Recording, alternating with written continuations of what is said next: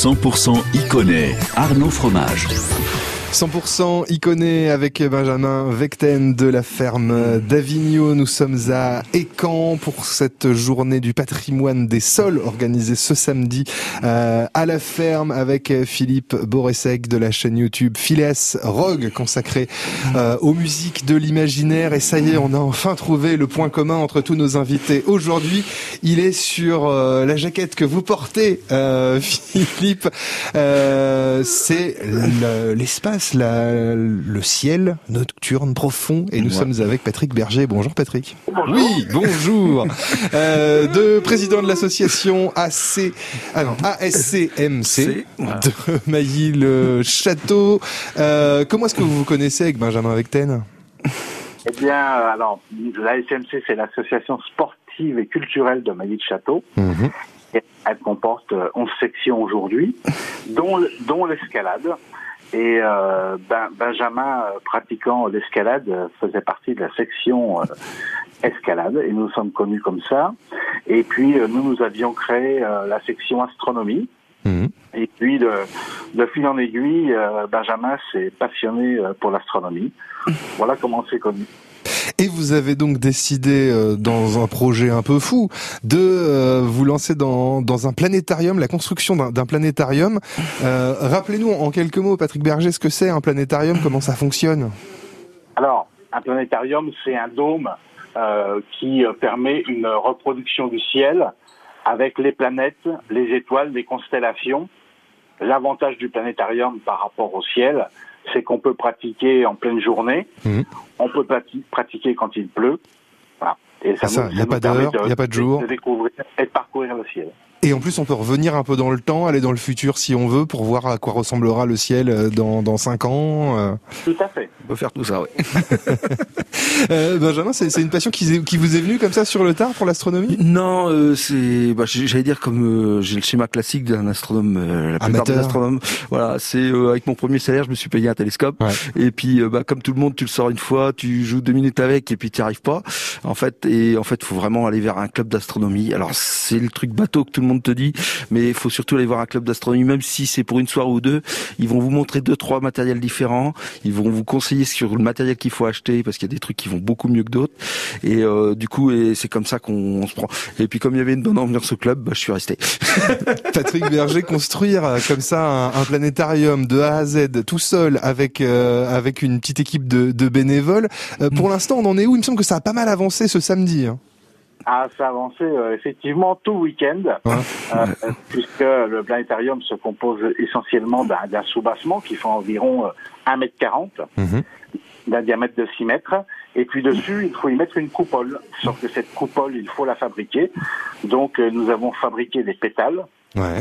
Et ce week-end, nous avons assemblé les 12 pétales qui forment la coupole, et nous avons levé la coupole sur le soubassement. Donc là, ça y est, le, planétarium a presque déjà sa forme au moins d'extérieur. Oui.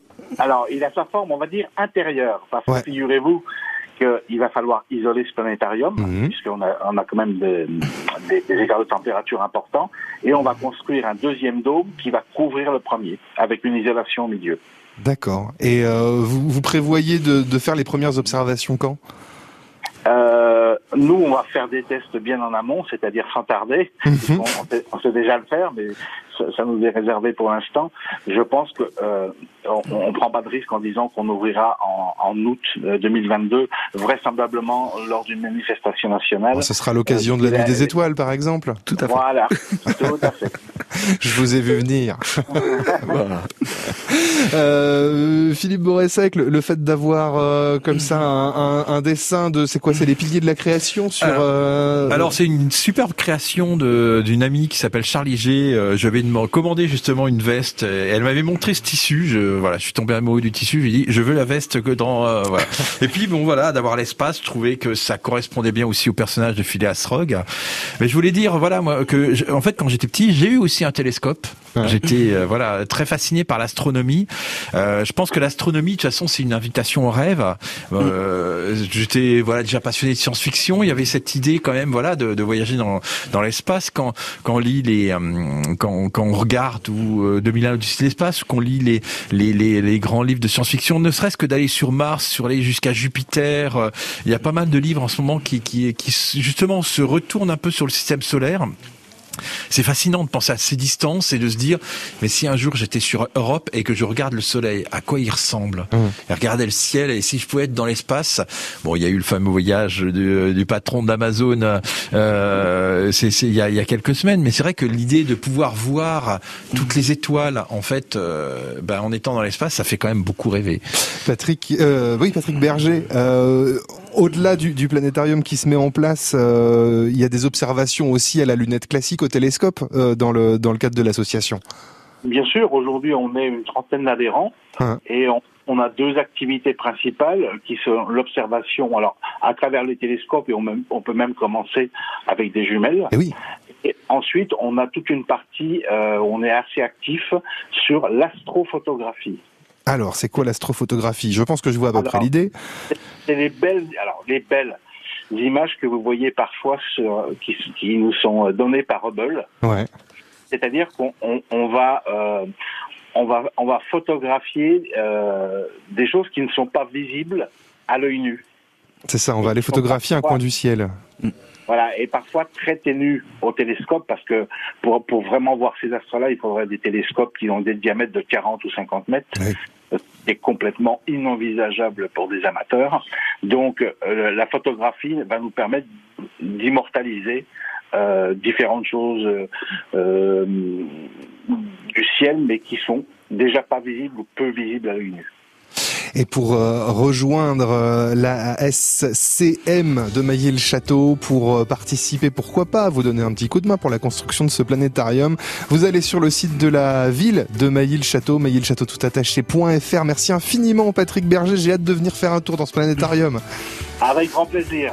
à très bientôt. Merci beaucoup Benjamin Vecten de la ferme d'Avignon à Écan. Ce samedi, on n'oublie pas euh, la journée euh, du patrimoine des sols. Voilà, de 10h à 18h, il y aura des marchés des producteurs du justement, il y aura la ferme d'Avignon parce qu'en fait, il y aura deux trois producteurs d'Avignon plus eh des voisins à côté qui seront là pour vendre des produits. Et puis on vous expliquera euh, toute la vie du sol parce que je n'ai encore rien dit.